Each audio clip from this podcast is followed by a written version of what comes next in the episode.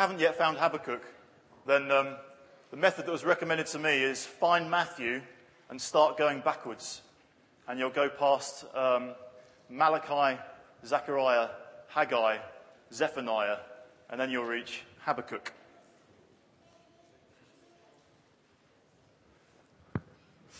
We're going to read together from the beginning of chapter 1.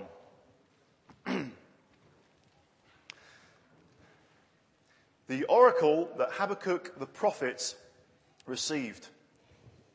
How long, O Lord, must I call for help, but you do not listen, or cry out to you violence, but you do not save? Why do you make me look at injustice? Why do you tolerate wrong? Destruction and violence are before me. There is strife and conflict abounds.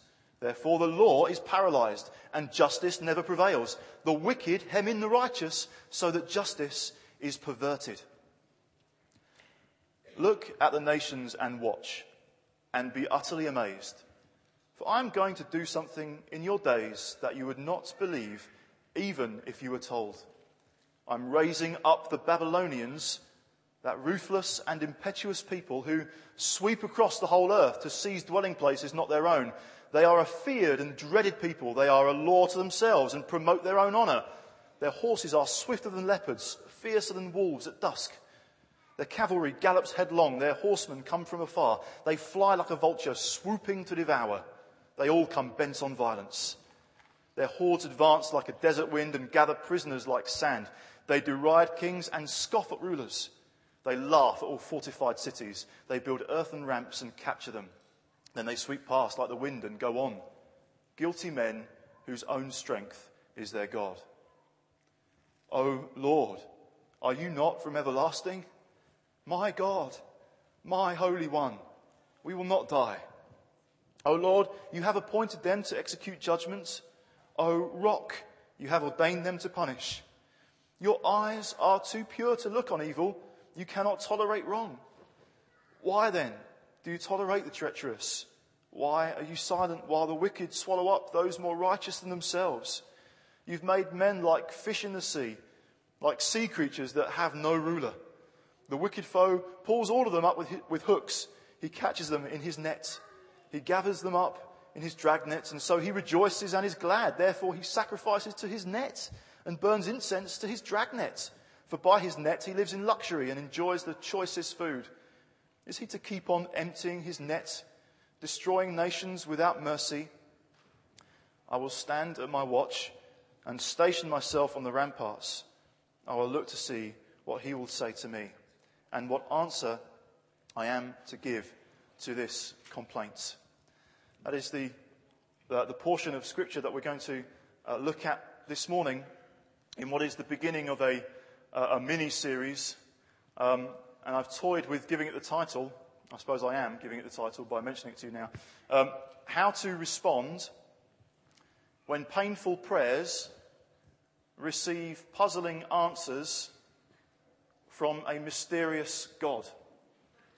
How to respond. That is the, uh, the challenge that Habakkuk is set. How to respond when painful prayers receive puzzling answers from a mysterious God. Before we get into that, I'd just like to um, just address uh, young children here so that you know that when we preach the word, it's our conviction that whatever age you are, there's going to be something in this that can grip your heart and uh, that God will use to speak to you as much as he will speak to your parents. I remember an occasion here uh, when I think um, I'm sure none of you will remember this. I preached what I felt was my worst sermon. And um, I felt very uh, lacking in confidence afterwards and felt that I had not really delivered effectively. And I was speaking to, uh, to Mark and Debbie, who aren't here this morning, and they said, Well, it's funny you should say that because Joshua, our son, who at the time was maybe three and a half, for the next week really got hold of what you said about whatever it happened to be. Just goes to show that, and hopefully I'll do a little bit, a little bit better this morning, um, that whatever age you are, you can hear and you can receive something that God wants to say to you this morning. A note to parents of young children. Um, that said, sometimes uh, young children can uh, just make a little bit of noise when they're amongst us. Um, they haven't had all the years that we have had to get used to knowing what's appropriate when. Um, my wife and I, as well as being here, we also go to the North congregation up in Shirecliffe. And it's a smaller, slightly more intimate setting. Our daughter, who is two and a half, um, is not unknown to, at the most intimate time of worship, uh, to let off a loud trump uh, in the middle of worship, or later on during the preaching of the word, uh, to start singing happy birthday uh, to one of the congregation. If by chance uh, your two and a half year old or similar aged child uh, reacts similarly, it isn't that unusual, let's face it. Do feel free um, just to kind of take them out to the lobby area for a few minutes to calm them, bring them some instruction, uh, and then come back in, if that's okay. We're going to look at this then how to respond when painful prayers receive puzzling answers from a mysterious God. You don't need me to tell you, really, uh, that Habakkuk's prayer is a painful one. It's evident just in reading the scripture, this is not comfortable. In fact, the whole book is an uncomfortable book. Um, it, is, it is painful. It's painful to study, and it's painful to even just observe what Habakkuk was, was going through. In verse 1, it's called an oracle, the, the oracle that Habakkuk the prophet received. Interestingly, that word oracle can also be rendered burden, the burden that Habakkuk received. It, it conjures up something that is weighty, something that he's been asked to carry, asked to move, but from beginning to end is difficult. From beginning to end is cumbersome and painful. Um, and the, the pain of his prayer is evident between verses 2 and 4 uh, in what's referred to as his first complaint. Let's look at that. Again, you don't need me to explain uh, exactly why, um, but let's look at it in a, in a little bit more detail. Why is this a painful prayer? Habakkuk is looking at his nation, looking at the people of God, and he realizes, first of all, that wickedness amongst the people of God, wickedness in his nation, is rampant. And so he uses a whole number of words to describe this. He begins by mentioning violence. He goes on to mention injustice, wrong, destruction, strife, conflict. Uh, all very charged and negative words. All is not well um, amongst the people of Israel at this point. They have drifted away from the Lord, and so they are ignoring God and devouring uh, one another in various ways.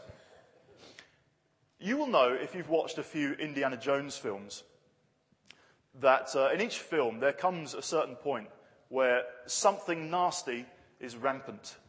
And uh, it might be rats, uh, it might be snakes, it might be uh, scorpions and cockroaches. And there's that normally just, oh, horror, horrifying scene where a massive crisis is developing because uh, this, yuck, this, yucky stuff um, is, is rampant. That's kind of uh, what's going on here.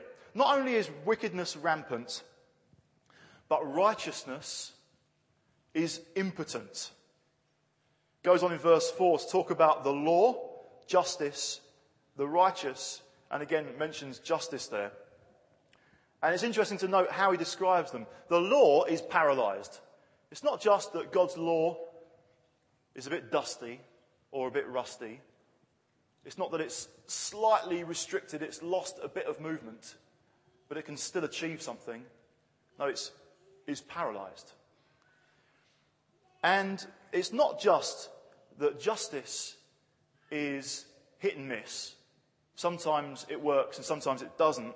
No, justice is perverted. And not only are the righteous in the minority, they are surrounded. They are hemmed in. They're powerless. They've got no room to maneuver.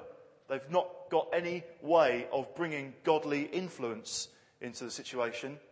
And therefore, again, justice is perverted. Right is wrong.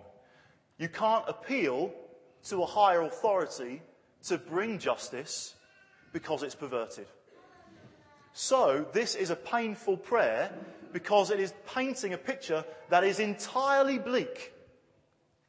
And so, going back to our Indiana Jones scene, snakes are pouring in through. Oh, forgive me, hope this doesn't kind of wreck your imagination too much, but snakes or rats or whoever they are, they're pouring in the windows. They are surrounding the, the damsel in distress who is clutching perhaps the, the priceless artifact that this film is all about. But she is surrounded. She has no route of escape. And not only maybe are snakes and cockroaches coming, but all the Nazi baddies or whoever are, are surrounding the place as well. She has no way out. This is not a situation that is suddenly going to get better. It's a bleak situation that will not naturally improve. That's what Habakkuk is looking at. A situation for which there is no human remedy, no human solution. The only hope, humanly speaking, without God's intervention, is that the rate of further decline is slow. It won't naturally get better. It will get worse. It will either get worse really quickly, or perhaps it will get worse slightly slower and more steadily. Only God can change this situation for the better. Improvement will only take place if God steps in in a remarkable way. So, what do we find Habakkuk the prophet doing? Well, surely he does what is the only logical thing to do, and he prays. And his prayer, in effect, is a prayer for revival. He sees in the nation, amongst the people of God, something or many things that disturb him to his core. And so he prays. It says there, I call for help. I cry out to you. How long, O Lord? That is his cry. A couple of questions. What is your assessment of the nation? What is your assessment, spiritually speaking, of the United Kingdom? Or if you're not from the United Kingdom, what is your assessment of this nation, but also of your own nation? What, how do you assess what the future is likely to bring? Another question What is your ass- assessment of the church? By which I don't just mean our church, but I certainly include it. What is your assessment of the church nationally? Of the church globally? And it's easy to kind of ask those questions and then uh, kind of get on a hobby horse and use such phrases as uh, the state of the nation and the youth of today and to kind of whinge and moan. And, uh, and when that happens, often our reaction can be, when we hear those kind of things said, our reaction can be, oh, just, would you just lighten up? It's, it's not that bad. And actually, it's not really cool to care that much. Things are never as bad as they seem. And uh, the reason I ask those questions, though, is our assessment of both our nation and of the church will affect what we pray for and how we pray. And so, if we are satisfied, then our prayers will reflect that kind of sense of everything's okay. If we are, like Habakkuk, confronted with certain aspects in our society and in the church that disturb us to the core, then that will stir in us the same uh, cry for revival that Habakkuk was praying. As well as looking at the nation and looking at the church, obviously what Habakkuk is doing is looking at his nation, the people of God. There are also individual situations in people's lives that will involve painful prayers. In uh, John 16, verse 33, Jesus encourages his disciples In this world you will have trouble. Uh, the American theologian D.A. Carson has said, All we have to do is live long enough and we will suffer. And what we see here in Habakkuk is a type of suffering for which there is no human solution, no natural improvement. Problems that will not uh, go away or improve by themselves, issues that will not, uh, that time won't, won't deal with. And those things could be like wanting to see a relative, wanting to see a spouse or a child um, come to know Jesus. Time is not going to solve that one. God has to step in and intervene. Or in other areas of personal suffering, there are certain types of suffering for which there's no natural likelihood of improvement. And as I was thinking about that, I realized, I think, that I have never come across that personally. That all I've done really is observe in a few others what I have seen suffering that will not improve by just the passage of time. What makes this prayer particularly painful for Habakkuk is that God is silent.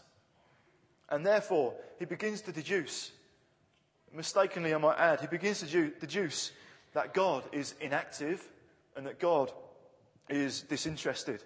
We see this in some of the, the phrases he uses. How long, O Lord, must I call for help, but you do not listen? Or cry out to you, violence, but you do not save? Why do you make me look at injustice? Why do you tolerate wrong? Or as one translation puts it, why do you idly look at wrong? Sometimes for God's people, there are times when it seems as though God is silent and it seems as though he were uh, inactive. And uh, we see accounts of righteous people in the scriptures having those kind of experiences. So we look in Jeremiah in chapter 14. Jeremiah 14 and verse 8. Jeremiah was actually a contemporary of Habakkuk, so often he was uh, observing some of the same things in society at the time. He says there, O hope of Israel, its saviour in times of distress, why are you like a stranger in the land, like a traveller who stays only a night? Why are you like a man taken by surprise, like a warrior powerless to save? You are among us, O Lord, and we bear your name. Do not forsake us.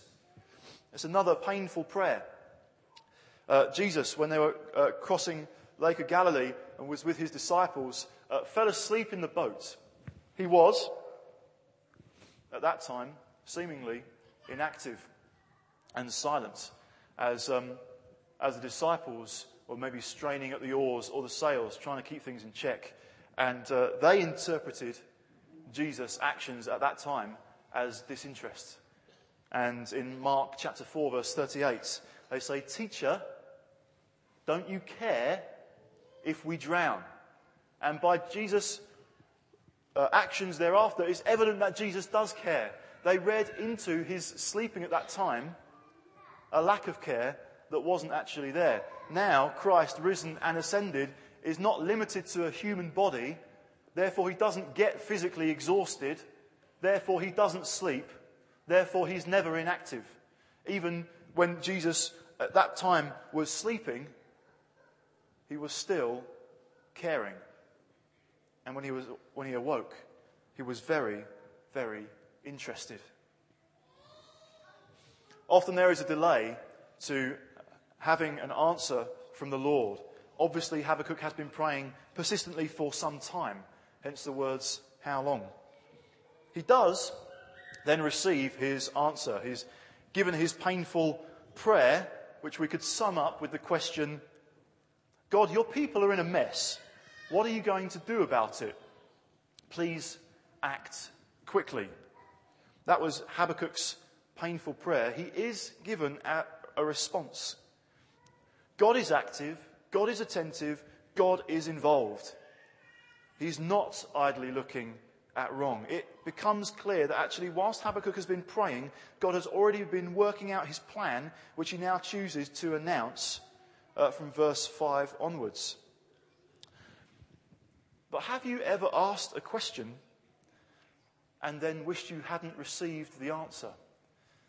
This would be like someone uh, receiving back their, uh, their GCSE or uh, A level exam results, and they realize that in a key subject they've not got the result they needed. And they're sure that it was a little bit better than that, so they go back to the examiner, they send their paper back in, and they appeal to the examiner. Look at my paper again. I think the mark is wrong. The examiner looks at the paper again. He agrees. Yes, the mark is wrong. You thought you had a C. Actually, I realize now that it was a D. Um, you thought that, you know, the person appealing is hoping that a more positive and convenient answer will come back. It's okay. I got my B. I'm going to wherever. Um, but the answer comes back. Um, well, I'd still like you to go there, but actually you'll need to resit this subject. And so you'll need to do some hard graft. This is not a convenient answer. Or imagine in your house, you notice a few cracks in the kitchen wall, and uh, you're aware that possibly in the area, um, subsidence might be an issue. So you call in the engineer, and you say, "Look, I've got a few cracks here. Um, I think this could be serious. Is there some way in which you can kind of just provide some supports for the back of the house? Is there some way in which you can, you can strengthen that wall? And the engineer looks, does all the tests necessary, and then comes back and says, No, uh, the wall needs to come down, and I will then rebuild it.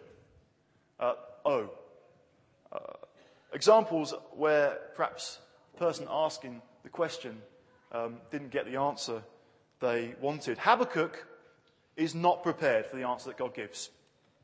He's thinking revival now, breakthrough now, a huge turnaround now. There is a, a drastic problem, Lord.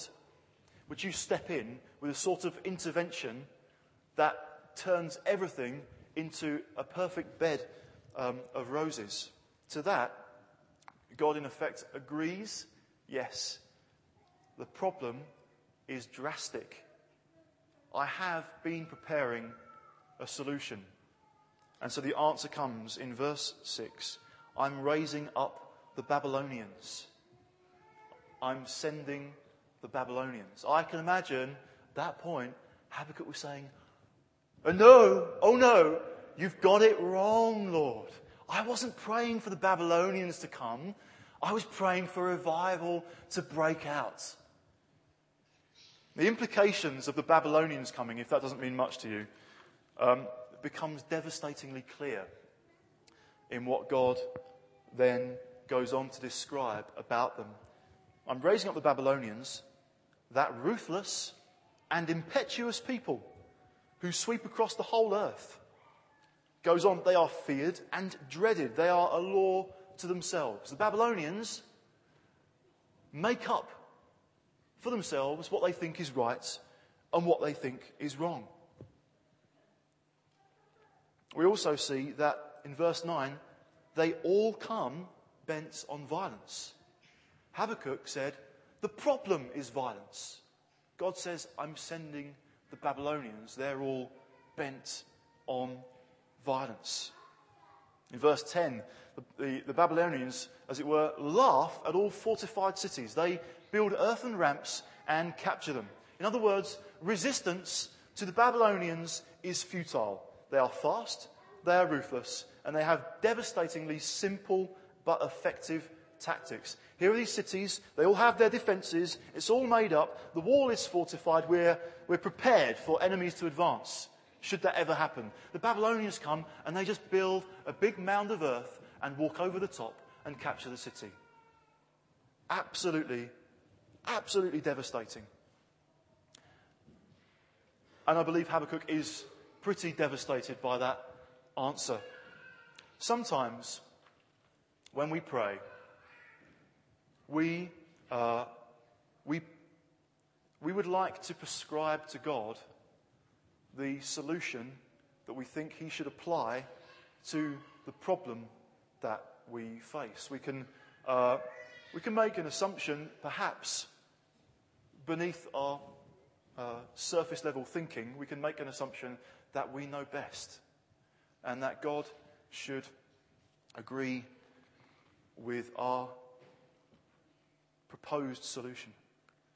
Isaiah, in Isaiah 55, that reminds us in verses 8 and 9 For my thoughts are not your thoughts, neither are your ways my ways, declares the Lord. As the heavens are higher than the earth, so are my ways higher than your ways, and my thoughts than your thoughts. Actually, God shared the same assessments of the situation. This is horrendous. He shared the same desire to bring revival, which did take place much later, that we can read about in Ezra, for example.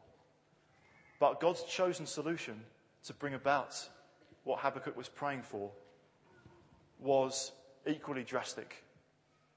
God knows how severe the problem is, but he also knows the need for drastic action to achieve the turnaround that Habakkuk had been praying for. So, going back to the nation, could things like economic crises, international terrorism, political disasters be examples where God has sent the Babylonians to wake up a sleepy nation to some spiritual realities? And could they also be Babylonians sent by God to rouse nationally a sleepy church? In his book, The Problem of Pain, C.S. Lewis wrote God whispers to us in our pleasures, speaks in our conscience, but shouts in our pain. It is his megaphone to rouse a deaf world. He whispers in our pleasures, he speaks in our conscience, but shouts in our pain.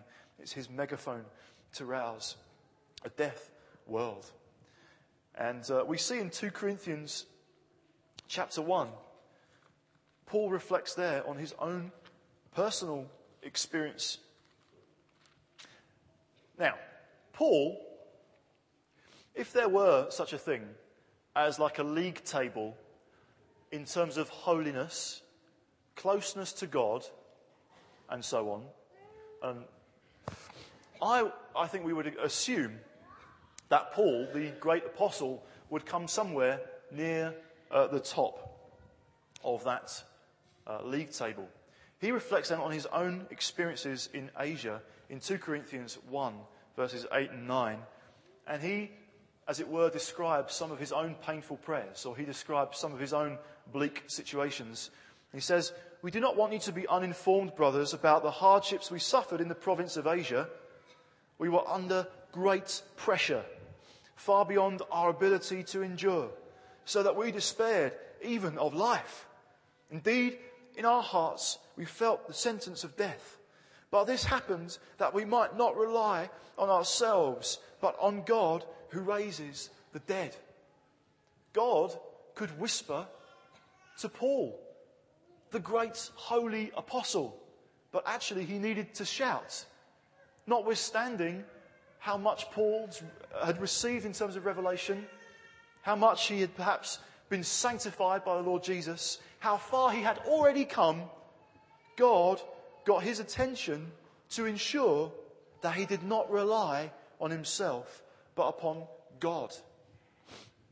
So, if revival were to break out this afternoon in Sheffield, and it just so happened that there was a, a new worldwide revival of the church. And it just so happened that it started in Sheffield. And this revival was one that was accompanied by no opposition, no persecution, no pain, no death, so that such was the power of God that, like Enoch, rather than actually die, we all just reached a place where we found that we were walking with God straight into eternity, not needing to pass through physical decay, if that were what happened in revival, a revival without any resistance or any difficulty, a revival without any painful prayers, how long would it be before we concluded we are anointed? We can make it happen. Actually, I guess we are about as holy as it's possible to be. No wonder God has given us revival. No wonder He chose to start it in Sheffield. It makes perfect sense, really. How long would it then be before God just started to whisper, I am your God? Gets awfully noisy in revival, Lord, so you're going to have to speak up. I'm busy praying, and all of these sick people are getting well. Let's do lunch later in the week. This meeting is really going somewhere. I am your God. I'm praying for some Muslims, and they are responding to the gospel. This is awesome.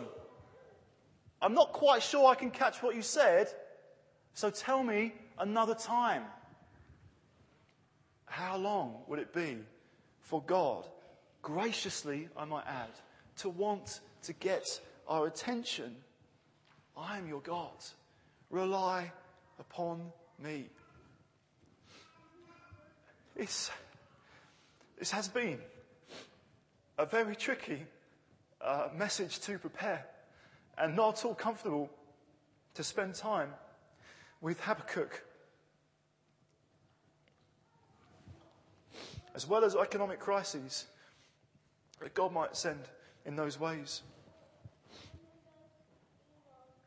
Have you encountered your own Babylonians recently? Like Paul, you could be quite far on and mature in your faith. Like Jeremiah, you could be confronted with things that are not pleasant.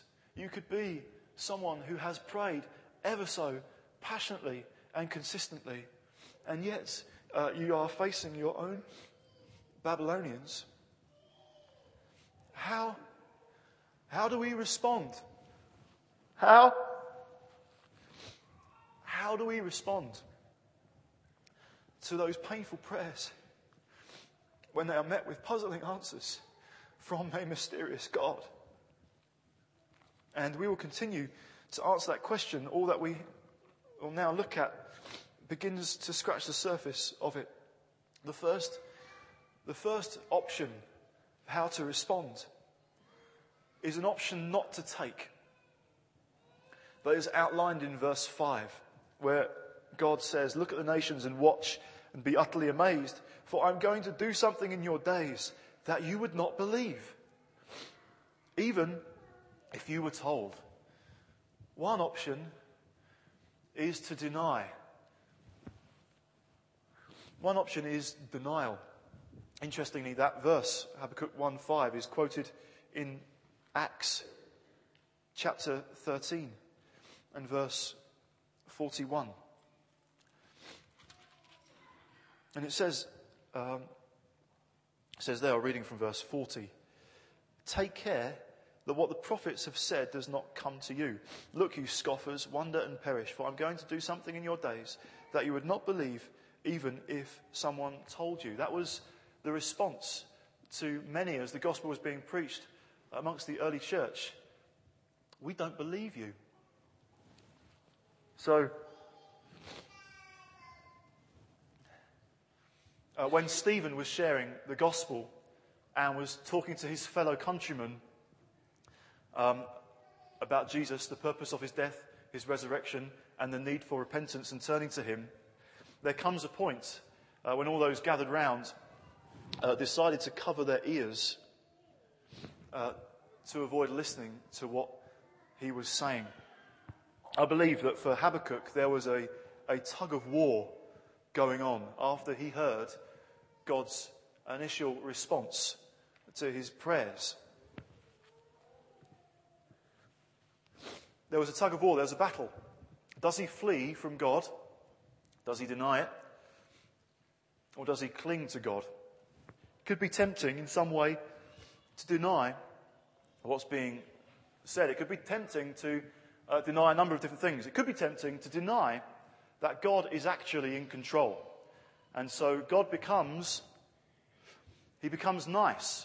He becomes, uh, well, he obviously is. He is love. He's full of love. And so we deny maybe uh, that he's in control and we, we latch on only to his love. Um, and so we like spending time with Jesus. Uh, we like that sense of intimacy, but um, having arranged to meet up with God on a couple of occasions, the rest of life is very much about us controlling, us making sure that we are protecting ourselves. Because really, God has demonstrated that He's not in control, and uh, or He's not attentive, or that He doesn't uh, He doesn't care. Um, another way of denying would be to uh, accept, oh God, you are in control. Okay, you are really um, the power over the entire universe. Um, but then to start to withdraw from God, suspecting maybe He's not quite as loving as I thought. Um, maybe we then would like to uh, just try and hear what we would like to hear. And like those people listening to, uh, to Stephen, a hardness of heart um, can develop. Habakkuk experienced, I think, a profound tug of war. Does he, does he step back? Does he withdraw from God? Or does he cling to him? Does he, in some way, look to press in? That is the second uh, point here how, how to respond. And we're just going to see how, how Habakkuk began to respond. There's far more um, that we will say about this or that we'll look at. How he began to respond. He still has, as we see from verse 12 onwards, quite a number of questions that he brings. But what we also see is that Habakkuk is recalling what he knows of God. He is beginning to uh, try and find some solid ground, things that he's sure of. Dr. Martyn Lloyd-Jones has written this We must first remind ourselves of those things of which we are absolutely certain, things which are entirely beyond doubt. Write them down and say to yourself, in this terrible and perplexing situation in which I find myself, here at least is solid ground. And this is what Habakkuk starts to do. He starts to find uh, the solid ground, things that he knows to be absolutely certain. Here are just a few. In verse 12, he rests on the fact that God is from everlasting. God is the eternal Lord who is overseeing every temporary ruler. The Babylonians have been raised up, but there'll come a time when they get squashed. They are temporary. Uh, they come at some stage in the future, they will go. God never fades. He never changes. Rather than just being the king of one particular age, a king in one particular era of time, God is king of all ages. He's starting to find some solid ground. He says as well, He is my God, the Holy One. Another piece of solid ground for him to stand on. 1 John 1 verse 5 says, uh, God is light. In him there is no darkness at all.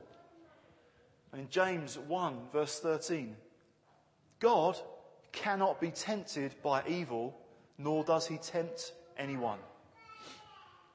Habakkuk is finding the solid ground of God's incorruptible holiness. Notice this, he also says, My God, my God, the Holy One. In some way, this seems to be a statement of intent. God, you're my God. I am not, to the best of my abilities, going to let go of you. He goes on to say as well, he addresses God as rock. Now, rock is an image of strength and power. Sand provides no strength in a storm. Rock weathers everything that comes its way. And so by saying, oh, rock, Habakkuk seems to be saying, God, you are faithful. You are reliable. And right the way through what he's saying here in his, what's termed his second complaint, is reflecting on the fact that God is a covenant keeping God, a God who keeps promises, a God who is steadfast. Like I say, it is evident that for Habakkuk there are questions that still remain in his mind, and he is not pretending. He's not pretending that he doesn't have questions. He's not kind of pretending that he still isn't in the midst of trying to puzzle through this very perplexing and painful situation. This is the equivalent of just God dropping the largest bombshell on him out of the blue, unexpected, and he's devastated. And so he is in the middle of processing this horrendous news with emotions raging on the inside, perhaps this internal tug of war, still with painful questions buzzing in his mind, but he finds this solid ground. We too need to find this kind of solid ground. And um, I said earlier on that personally, I don't think I have experienced what Habakkuk and what some of you are going through. And the fact is that I suppose before something like that happens, we don't actually know how we'll respond. And so there are some here, you do know how you respond. You have been responding because you have been in this kind of situation. And I hope, I really hope, in what I've said, that is communicated uh, a tenderness from the scripture as one who doesn't really know, as one who doesn't personally understand what that is like. For me and for many others of us at this time, my hope is that should, as and when those calamities or difficulties in life face, which may not come for decades, that I will cling to God, that we will cling to God because we know where the solid ground is. We know that God is from everlasting. We know that He's my God. He's my Holy One. We know that He is a rock. He's steadfast. We know that every, every Babylonian will have its day only for a while. God is King of the ages. God is ruler of all. And so my, my hope and my prayer for us is that we, we know where to find solid ground. It's been so encouraging recently, a growing sense of, uh, of God drawing us into a time of refreshing. Indeed, what we uh, hope and pray will uh, be a time of genuine revival. So, like Habakkuk, we can see things, think, well, yeah, however exactly we, uh, we assess uh, the current situation nationally or in the church or whatever, um, things will only get better with God's intervention, with, with God stepping in and doing something,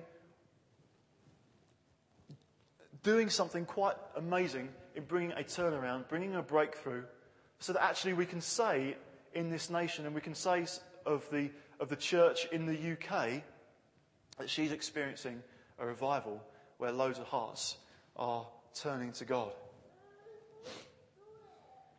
It could then be that whilst enjoying the sweetness and the wonder of revival, at the very same time, we may be experiencing the pain of some of these other things that perhaps we've been looking at. And that in the midst of revival, it will be exciting. It will be so encouraging the, the tangible sense of knowing God's presence, seeing the sick healed, seeing the lost saved, seeing uh, desperate lives turned around. All of that, seeing an outbreak of healing power, could also be accompanied by situations that perplex us and situations where we have to dig in and we have to find our solid ground. I'd like to invite the band back up. Let's pray together.